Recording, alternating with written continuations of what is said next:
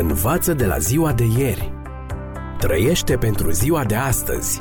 Speră pentru ziua de mâine. Ascultă emisiunea Timpul Speranței și vei căpăta speranță în ziua de mâine.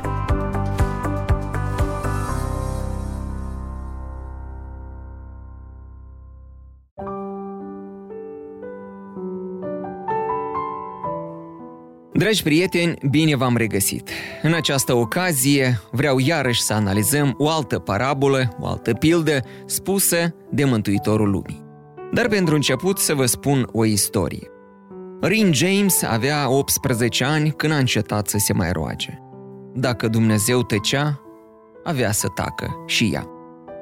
Se rugase ani în șir pentru vindecarea fraților ei, Sean și Nile, care sufereau unul de autism iar celălalt de sindrom Down. Și niciun rezultat. Rugăciunile ei oscilau obsesiv între implorare și disperare. Doamne, Biblia spune că îți pasă de vindecare. Te rog, vindecă-i pe Sean și pe Nile. Doamne, ce anume din familia noastră te-a făcut să crezi că putem să ne ocupăm de doi copii handicapați? E ceva ce am făcut noi? Nu-i drept. Doamne, de ce eu sunt normală, iar Sean și Nile nu? E ceva ce ar trebui să fac sau să fiu ca să le fac dreptate? Doamne, de ce ai permis handicapul lor? De ce? Unul dintre cele mai grele momente prin care poate trece o persoană sunt cele de tăcere din partea prietenilor și din partea lui Dumnezeu, atunci când ea strigă după ajutor.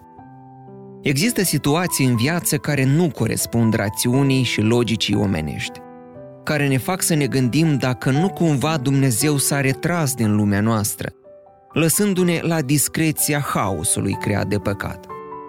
Cunoașterea empirică a realității subiective poate la un moment dat să producă o alunecare către necredință, ca în cazul lui Asaf din Psalmul 73.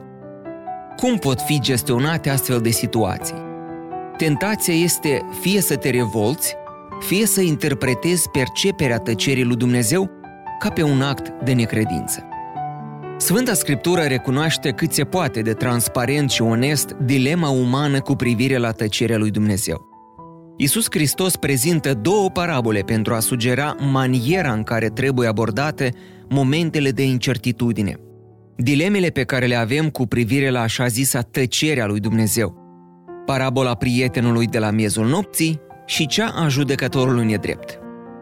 Iată prima parabolă. Apoi le-a mai zis, dacă unul dintre voi are un prieten și se duce la el la miezul nopții și îi zice, Prietene, împrumută trei pâini, căci a venit la mine de pe drum un prieten al meu și n-am ce-i pune înainte. Și dacă dinăuntru casei lui prietenul acesta îi răspunde, Nu mă tulbura, acum ușa este încuiată, copiii mei sunt cu mine în pat, nu pot să mă scol să-ți dau pâine. Vă spun, chiar dacă nu s-ar scula să îi le dea, pentru că este prieten, totuși măcar pentru stăruința lui supărătoare, tot se va scula și îi va da tot ce trebuie. De aceea și eu vă spun, cereți și vi se va da, căutați și veți găsi, bateți și vi se va deschide. Fiindcă oricine cere, capătă, cine caută, găsește, și celui ce bate, îi se deschide. Cine este tatăl acela dintre voi care, dacă îi cere fiul său pâine, să-i dea o piatră?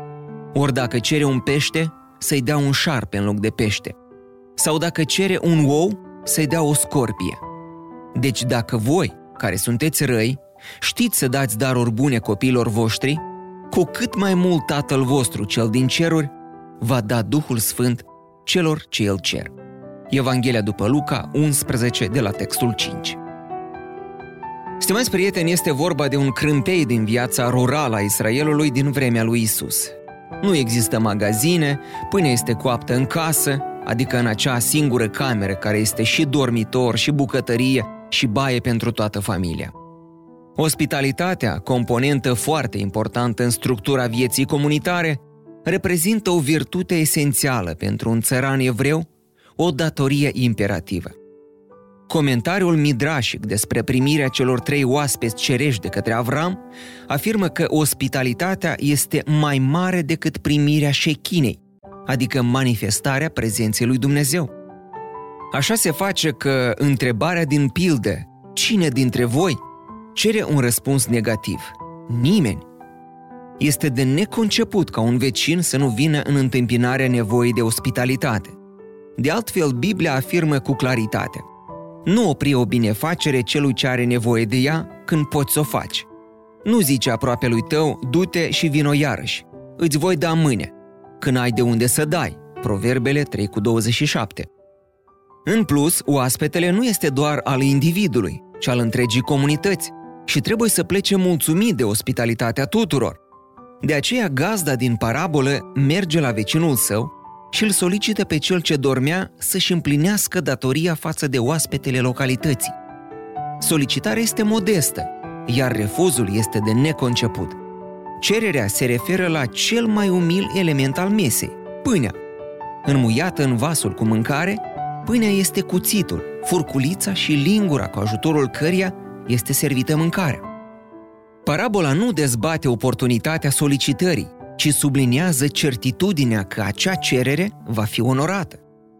Dacă prietenul deșteptat din somn în miezul nopții se grăbește, fără un moment de întârziere, să răspundă cererii unui vecin aflat la nevoie, chiar dacă întreaga familie trebuie să fie stingerită de tragerea zăvorului, cu atât mai mult Dumnezeu își pleacă urechea la strigătul celor în nevoie și le vine în ajutor. El face mai mult decât cer ei. Și iată a doua pildă spusă de Isus ca să le arate că trebuie să se roage necurmat și să nu se lase. El le-a zis, Într-o cetate era un judecător care de Dumnezeu nu se temea și de oameni nu se rușina. În cetatea aceea era și o văduvă care venea des la el și zicea Făm dreptate în cearta cu părâșul meu. Multă vreme n-a voit să-i facă dreptate, dar în urmă și-a zis Măcar că de Dumnezeu nu mă tem și de oameni nu mă rușinez, totuși pentru că văduva aceasta mă tot necăjește, îi voi face dreptate, ca să nu tot vină să-mi bată capul. Domnul a adăugat, auziți ce zice judecătorul nedrept? Și Dumnezeu nu va face dreptate aleșilor lui care strigă zi și noapte către el, măcar că zăbovește față de ei? Vă spun că le va face dreptate în curând. Dar când va veni Fiul omului, va găsi el credință pe pământ? Evanghelia după Luca 18 de la textul 1. Dragi prieteni, Iisus îl descrie pe judecător ca fiind imoral și insensibil. Judecătorul știe că văduva nu are bani pentru a-l mitui, nici putere sau influență pentru a-l determina să acționeze în favoarea ei. Mizează pe resemnare femei. Totuși, văduva nu încetează să insiste în favoarea dreptății ei. O descriere realizată de către teologul englez Henry Baker Tristram a unei curs de judecată la care a fost martor în Nisibis, Mesopotamia, ne oferă fundalul cultural al parabolei. Un judecător este așezat, iar asistenții lui stau în jur. În timp ce bărbații își prezintă cererile strigând, în speranța că le vor fi rezolvate solicitările, alte cazuri au prioritate, deoarece judecătorul și asistenții lui au fost mituiți. O femeie văduvă întrerupe continuu procedurile cu strigătele ei după ajutor, refuzând să tacă. În final, exasperat, judecătorul întreabă, ce dorește femeia? În Orientul Mijlociu, faptul că o femeie cere ca să-i fie ascultat cazul în sala de judecată arată că în familie nu mai este niciun bărbat pentru a vorbi în favoarea ei. Numai o văduvă se putea comporta ca în parabolă, solicitând cu perseverență atenție. Un bărbat care s-ar fi comportat în felul acesta ar fi fost pedepsit, chiar condamnat la moarte. Când Isus a dorit să ilustreze perseverența neabătută cu care trebuie prezentată nevoia sufletului înaintea lui Dumnezeu, exemplul văduvei sărace a fost o alegere potrivită. Și acum, dragi prieteni, să mă întorc la acea istorie spusă la început despre mama care se ruga pentru fiii ei bolnavi. Trecuseră 30 de ani de când Rin rostise ultima dată o rugăciune sinceră. Continuase în tot acest timp să frecventeze biserica și să participe la evenimentele organizate de comunitate religioasă, așa că nu era ceva neobișnuit ca, într-o zi, să se afle în mijlocul unei reuniuni a artiștilor creștini. Ce a fost însă neobișnuit a fost modul în care o întrebare a pastorului i-a schimbat fundamental perspectiva asupra rugăciunii. Vorbitorul a întrebat meditativ în timp ce pe fundal rula un videoclip cu imagini de la un botez. La ce trebuie să renunțăm pentru a putea descoperi adâncimea inimii lui Dumnezeu? Această întrebare introspectivă a făcut-o pe Rin să-și reconsidere atitudinea. Am renunțat, spune ea, la nevoia mea ca Dumnezeu să-mi răspundă la deceul cu privire la Sean și Nile. Am oprit filmul acela din capul meu pentru totdeauna. Mi-am întors privirea de la rănile mele către imaginile cu lacrimile de bucurie cu apa.